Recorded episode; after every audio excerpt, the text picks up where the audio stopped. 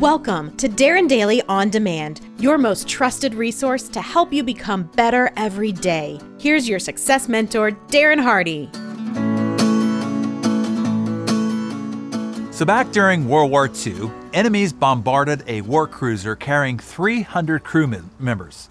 As the ship sank into the frigid water, the crew floundered in the sea for six days. They were starving, drowning, and being attacked by sharks.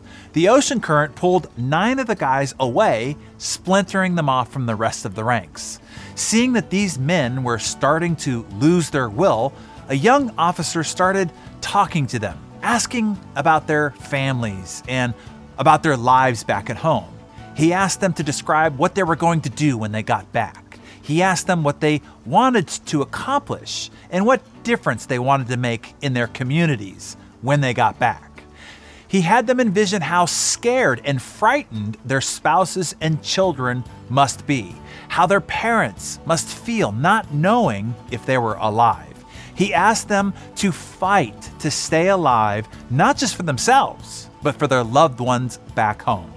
Finally, a passing bomber spotted the men in the water and eventually rescued them. All other 291 men died. Only the nine inspired by that young officer, lived. This story helps illustrate the importance of having a vision. Not just having a reason why to live or to accomplish something, but keeping that reason why focused in front of you all along the way. You see, the day in and day out chaos of life can grind that vision into the back of our mind to the point where we might not have it in our mind's eye at all anymore. You have to proactively keep it front and center. First, get clear about it. What difference do you want to make?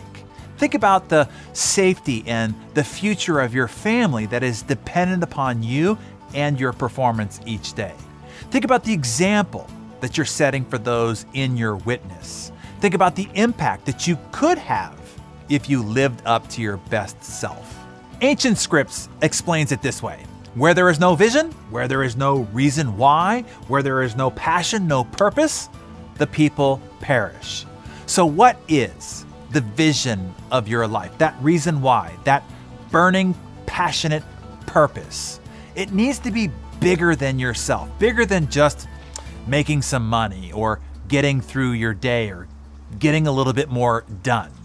What are you willing to fight for? Or who are you willing to fight for, or rather, live for. Keep that vision front and center day in and day out. It will keep you alive, not just in body, but in spirit. And it will help you live the life that you were meant to live.